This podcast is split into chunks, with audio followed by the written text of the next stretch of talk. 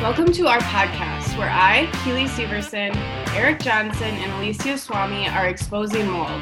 Today we're talking about mental health and suicide. There is a lot to unpack here. A lot of people who become mold sick tend to become so depressed, and a lot of us suffer from suicidal thoughts. This is an especially concerning topic that's happening I can't name the doctor that we tried to speak to because we were not allowed to publish the interview. But we spoke with a psychiatrist who was documenting chronic fatigue syndrome with suicide.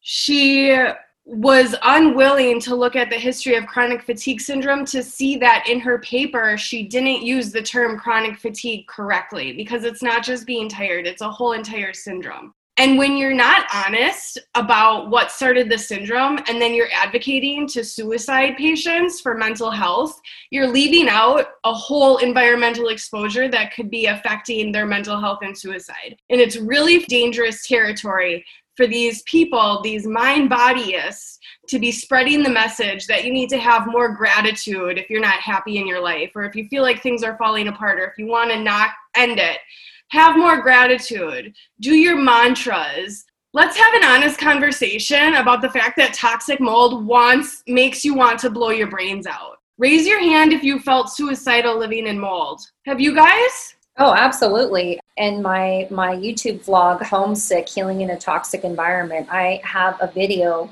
of myself having weird twisted feelings that I would never have ever. I've never been suicidal in my life. I'm a very happy person, very positive, very optimistic.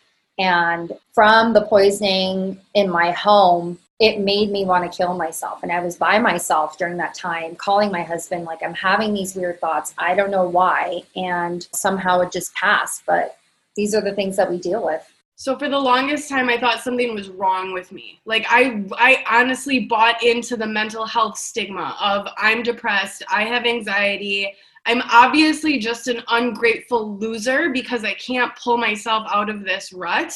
And I never knew how my environment could be causing me to feel that way. Eric, if, if I've heard him say this once, I've heard him say it 10 times. 50 years ago, nurses used to know that depression was from lack of oxygen or hypoxia now they're calling it brain chemistry dysfunction with no test to even prove what the brain chemistry dysfunction is. It's really concerning to see chronic fatigue syndrome be framed as a psychiatric illness. Eric, I know that you've been in this game for a long time and you've seen a lot of people end their lives because they couldn't get the help that they needed.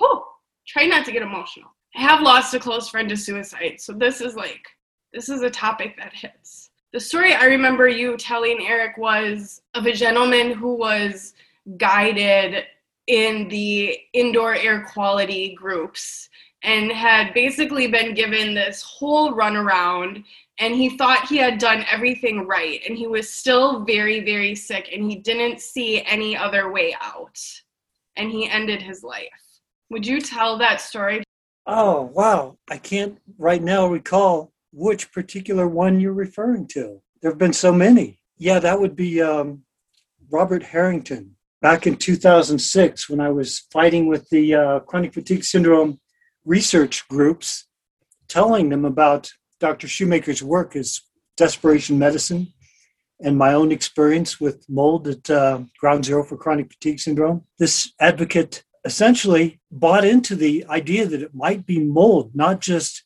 chemicals in general, started looking into this. And they tried to get him to do the air filters and the supplements and the brain retraining and all that usual garbage. And finally, he just up and um, spent a couple weeks out in the desert and felt better than he had in years. So he thought he was really onto something. He went back to his trailer all energized, thinking that he has a plan. He's going to remediate. He's going to uh, rip all the mold out of his trailer and fix his life. And he crawled under his trailer and found the bottom of the trailer had been sealed with plastic, visqueen, and it was sagging down. There was water. I don't know if it was from the roof or from a leak inside, but it had filled the complete bottom of his trailer such that the plastic underneath was sagging down, weighted with water. And he called me up and um, asked me what to do. And I said, whatever you do, don't cut into that. Don't disturb the mold. Don't go near it. You know, get somebody else to do it. You're sensitized. It was too late. He went into there and all this moldy water spilled out and he got hit with the blast of mold and he just went psychotic. He said it was like he was on LSD, hallucinating, the worst thing he ever felt in his life. And I said, You got to get out of there. And he went, he had been staying away from his trailer at a hotel. And he started driving toward the hotel. And about halfway there, he just gave up. He turned around, went back to his trailer, and committed suicide. So he'd basically discovered the problem, found a way out, but then was hit with mold so badly while in intensification when you become unmasked and you're super sensitive and you're especially vulnerable and he got slammed and it was too much for him. But in this group as he had been working towards trying to d- discover the, the mold factor he'd been posting about it saying that he had discovered other people in groups mold groups with chronic fatigue syndrome who had gotten better by mold avoidance and he could not get them to be interested in it. And he finally wrote one of the last messages he wrote before crawling under his trailer was I told them about the mold, Eric told them about the mold. Now it's up to them to listen. And this was back in 2006 and the top most prominent advocates and researchers were in this group and they all watched this happen. Rich Van Konynenburg said, Oh, the poor guy, I wish he had gotten to see Dr. Shoemaker before it was too late. And Rich Van Konynenburg is the same guy who got a mold education from the Lawrence Livermore researcher that I did in 1997. So he was completely familiar with the trichothecene toxic mold effect, and he wouldn't tell anybody about it. This is the doctor who Dr. Neil Nathan said he learned about methylation from. So Dr. Nathan is studying with the guy who knows all about toxic mold knows all about the suicides that are happening happening from toxic mold. What happened? Did Dr. Did uh, Rich Van Konynenburg not pass this on to Dr. Nathan? Did Dr. Nathan feel that this was unworthy of research? I don't know what the heck they're doing.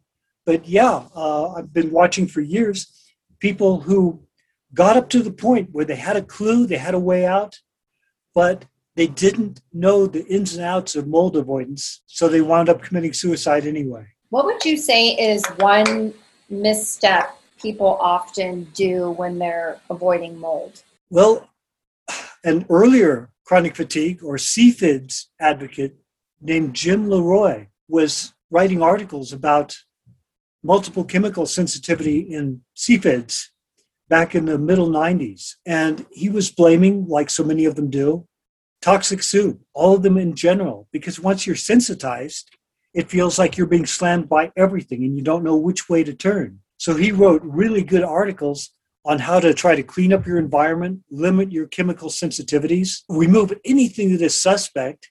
And he talks about particle board, old furniture.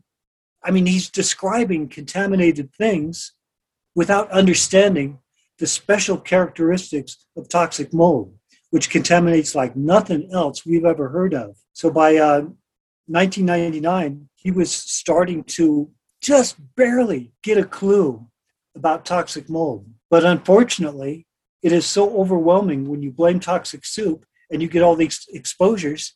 It's it's uncontrollable. You you don't feel like you've got a way out. And he ultimately in 1999, same thing. He committed suicide. And I think the number one mistake is blaming toxic soup. Because when you look at when people acquired these chemical sensitivities, none of these factors that they're pointing at the formaldehyde, the pesticides, the air fresheners, the things that they're pointing at didn't really change. What changed was mold started growing. And the difference with me is I realized that all these other things being equal, something about the mold was special.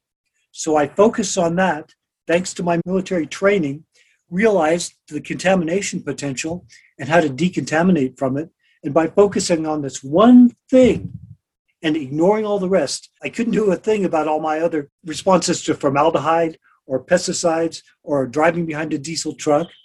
But I took like a leap of faith that the toxic mold was the critical factor, the primary sensitizing agent, focused on that, and that alone is what worked. So the biggest mistake people make is failure to realize that there is one critical thing that can make all the difference. So those who are in a situation where they feel like no matter what they do, they can't get away from it. What should they do for those people who are extremely, extremely sensitized? Well, the mold hiatus, the uh, camping trip out to the desert, is where most people unmask and realize it's not just toxic soup. There are things that stand out as special, and they point at these things. They go, there it is. It's on this object, and it's it's an object that came out of a house, and that house is moldy.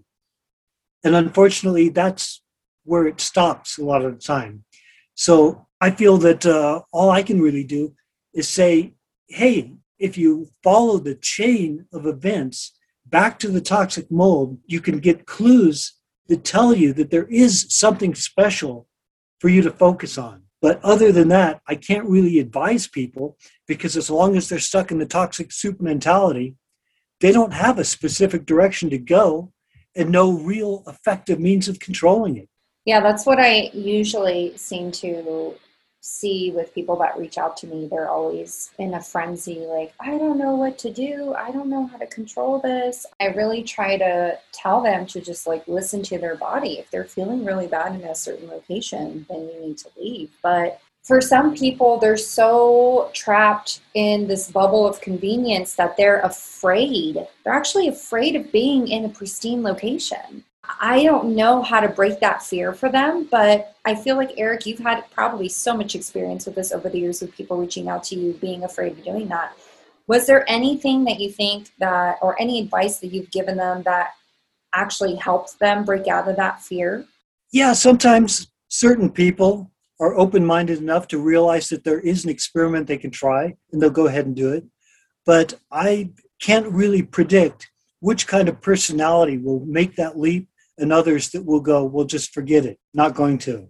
I don't know what makes one person open their mind and another person close it when presented with the same exact scenario, uh, but there it is. I would like to say, though, that uh, just as Keely pointed out, the uh, mind bodies are absolutely devastating to people going through this. They are devastating because they try to convince you that you can control this using the power of the mind.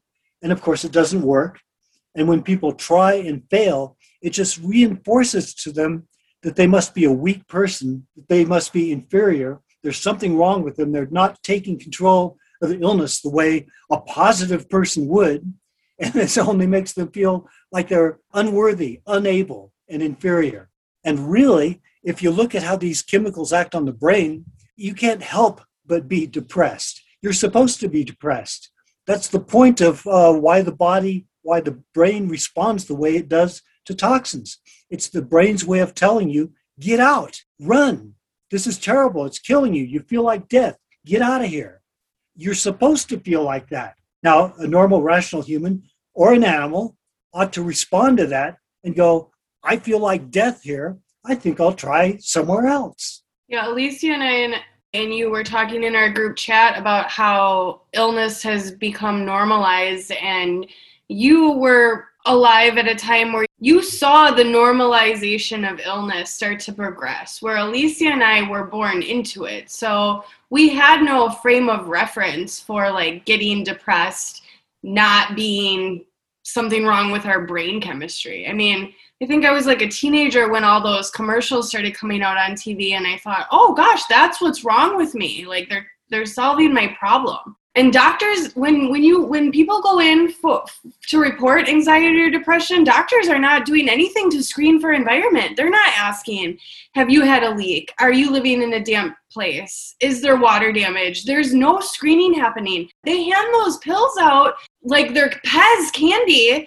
And i was just reading recently that those medications alicia did you send that article that those medications are like major cause of violence I don't know. I probably did. I know I'm sending you guys information all the time. SSRIs are being reported as like a high cause of violent behavior because they're manipulating brain chemistry. Yeah, Dr. Cheney was big on warning about that. He goes, These brain chemicals, they're dangerous. They have long term effects, they'll mess you up.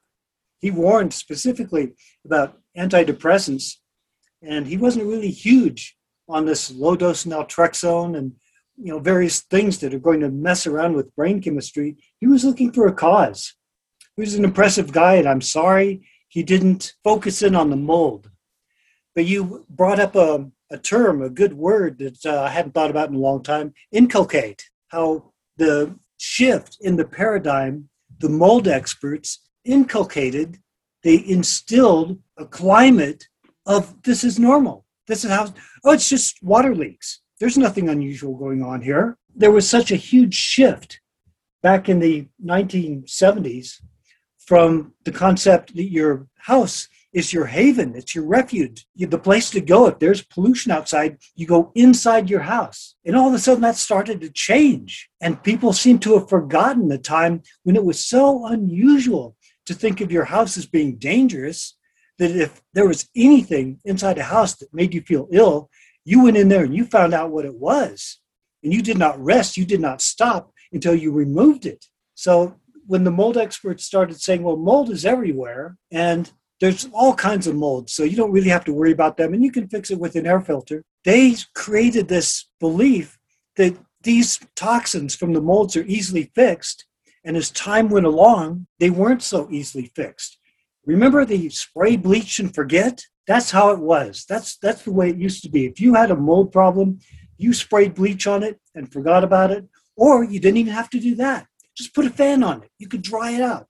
Mold was not a problem. There was no documentation, no recorded instances of mold being a really nasty factor prior to the 1980s. And then something changed. People started pointing at it left and right. And to me, that says, well, let's look at the mold. Did it change? And in the 1994 Saratoga Springs Proceedings Manual, that's the title of the chapter. Chapter Stachybotrys atra, which is what Stachybotrys chartarum was called back in those days, is the clinical picture changing? So many people are complaining about it. Is it changing? Well, what they found is if they tested people who were exposed to Stachybotrys, the parameters of this were not really necessarily different from what you would expect with a lab animal that was exposed. So they go, their conclusion was the clinical picture isn't changing. The toxic mold is doing what a toxin does. It's making people sick in exactly the predicted way. But what changed was the environmental aspect of it, the relationship where we began to associate this with buildings, whereas it never had been before. In the veterinary literature, Stachybotrys, the toxic mold, was only something that happened to animals and only by ingestion. And that completely changed and turned into a sick building inhalation problem. That is a major, major paradigm shift. And all the people that I saw in the proximity, the exposure to this toxic mold, they lit up with chemical sensitivities pointed at everything, everything around them formaldehyde, carpet fumes, uh, perfume, it didn't matter what it was. They pointed at that because they didn't know anything about toxic mold and no amount of explaining to them, those chemicals did not increase. Nothing about it changed. They weren't bothering you before, but they are now. What did change is this darn black mold started growing. So I highly suggest we look into the mold and why it's an inhalation problem now when it didn't used to be. You know, I think that's a really good warning to the multiple chemical sensitivity community because when we do speak with people who have MCS, it doesn't seem like they do point to mold as what sensitized them to other chemicals. They think because chemicals are bothering them, that was just the problem. And we we see a lot of people that have been sensitized to chemicals from mold doing doing the damage but the reason i'm making the connection for this specific topic is because that's another population that's written off as being site cases you know they're often just told that they're crazy because they're not understood. Now if we could if we could kind of circle back to chronic fatigue syndrome and the definition and how um, how how was it that the insinuation and the subtle shift of blaming of of generating the thoughts how did people start blaming mental health for chronic fatigue syndrome? How did that transition happen is what i'm trying to ask. Well actually this is a carryover from uh, hiv aids days. In the early days of the uh, AIDS crisis, these very same people, the mind bodyists, the nutritionizers, the um, you know you can cure it using you know better uh, dietary interventions and mind body strategies. They were all the same people. I mean, not just the same thoughts, the very same people. they were trying to apply this to HIV/AIDS, and they would say, yes, if you have a perfectly sound state of mind and take care of yourself, you know, eat right, you can beat this mystery syndrome, this this AIDS. And of course, every time one of their followers died, it was like, oh, too bad. I guess they failed to follow my procedure. If they had, they would have been cured. So they were killing people left and right, watching them drop. And every time, it's like, well, that was a fluke, but that doesn't call my theory into question. And as soon as the uh, HIV virus was discovered, and it turns out, no, mind body isn't going to get you out of this, that was about the same time when chronic fatigue syndrome came along, you know, the same, same time period in the mid 1980s. And they simply switched their focus from AIDS to chronic fatigue syndrome. Same people. And so I, uh, I was concerned about this and I wanted to ward these, these interlopers off before they got a foothold in the new chronic fatigue syndrome. And part of my goal in volunteering to serve as a prototype for the syndrome was put a dead stop to these people. I, I, I really believed when I volunteered to help start this syndrome that we had enough evidence with the immune abnormalities, with the circumstantial evidence, that we could stop these people in the tracks before they dominated the field. But unfortunately, the chronic fatigue syndrome community, all the EBV groups, that switched their name to chronic fatigue syndrome, they didn't look into our evidence. They didn't study our circumstances. They didn't find out enough of why chronic fatigue syndrome was created to have a sound evidential basis to stop these psychologizers. So they did the same thing. They dominated the field and completely made chronic fatigue syndrome look like a mental problem. Well, I just want to make some connections and maybe speculate here. I mean, throughout this pandemic, like mental health has been such a huge problem. Like these mental health professionals are through the roof with appointments. And I almost wonder I mean, we had to spend how long in our homes? And then you think about how many people have issues with their homes.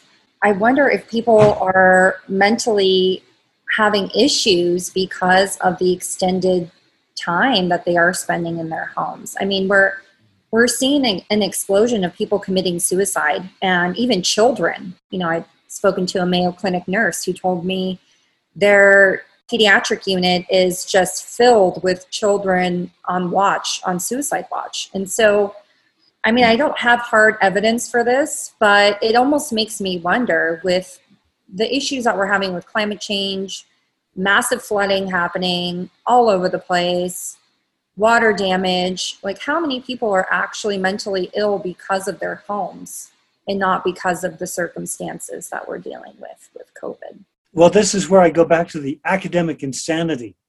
Because if you talk to any doctor, they will say, well, you have no proof. You have no peer reviewed evidence. You've got no studies showing that what you're saying might actually be true. So they have no mental means of working the problem and, and finding an answer to that. Whereas if you are a hypersensitive person, you have no problem finding this out at all. You just accompany people into their houses and go, oh, yeah, your, your house is kind of bad. And I can tell that you're having some issues, some mental issues that are consistent with this kind of exposure. So I can strongly suspect that you are being affected adversely let's go camping. And you go camping and you find out that they feel terrific and their mental health is better than it's been in years. So, in your mind, as a hypersensitive person, the theory has been confirmed. And then now just go try to tell a doctor about that, and they will shut you down cold. So we can we can actually study this quite easily, so long as we rely on hypersensitive people to give us maybe not the most accurate information, but some good clues. But that is something the academic mind simply will not tolerate. Probably 99.999% guarantee that no mental health worker, psychiatrist, psychologist is screening their patients for environmental issues. Well, we asked the uh, researchers when COVID emerged, well, you know, the chronic fatigue syndrome, it really happened after a flu like illness. We're not sure of what flu it was, but it was a powerful flu like illness, and it left people damaged and unable to tolerate chemicals and mold. So we suspect that the same thing is going to happen with this COVID virus, this coronavirus. So why don't you start screening people for environmental exposures? And they turned a deaf ear to our requests. They refused. They, they didn't actually refuse, they just turned around and walked away, and we see no signs that they're actually doing so. So we're just repeating history again. They are refusing to act like doctors and try to look at the whole picture no matter how many times they try to say they want to dig deeper, that they want to get to the root of the illness, that they're sincere and dedicated, we're not seeing signs of this. I really wonder how many COVID long haulers are just mold illness. It would be a simple matter to just locate people who are mold sensitive and send them into the houses, and then we could get a, a rough idea. Simple as that. So the problem here is not that we have no avenue to explore is that we can't connect with the academic mind. We can't get researchers to listen to us. Thank you, everyone, for joining us today. It was a, an interesting conversation regarding mold and mental health. Also, talking about the toxic soup idea that is spreading like wildfire with the new mold, I'm sorry, not mold experts. You know, we're not against the new information, but I definitely think that we should not miss the mark on mold. And we should definitely look into that even further and understand that, yeah, that is a major problem, not a tiny sliver bit of the problem, as we understand that mold is a major immune suppressor. Those are just some things to think about. Please like, share, and comment on our content. We really love hearing from you and what you think. Please let us know if you like the content that we're coming out with and what you'd like to see in the future. Definitely encourage that so we know who to reach out to to bring on the show to talk about your pressing issues.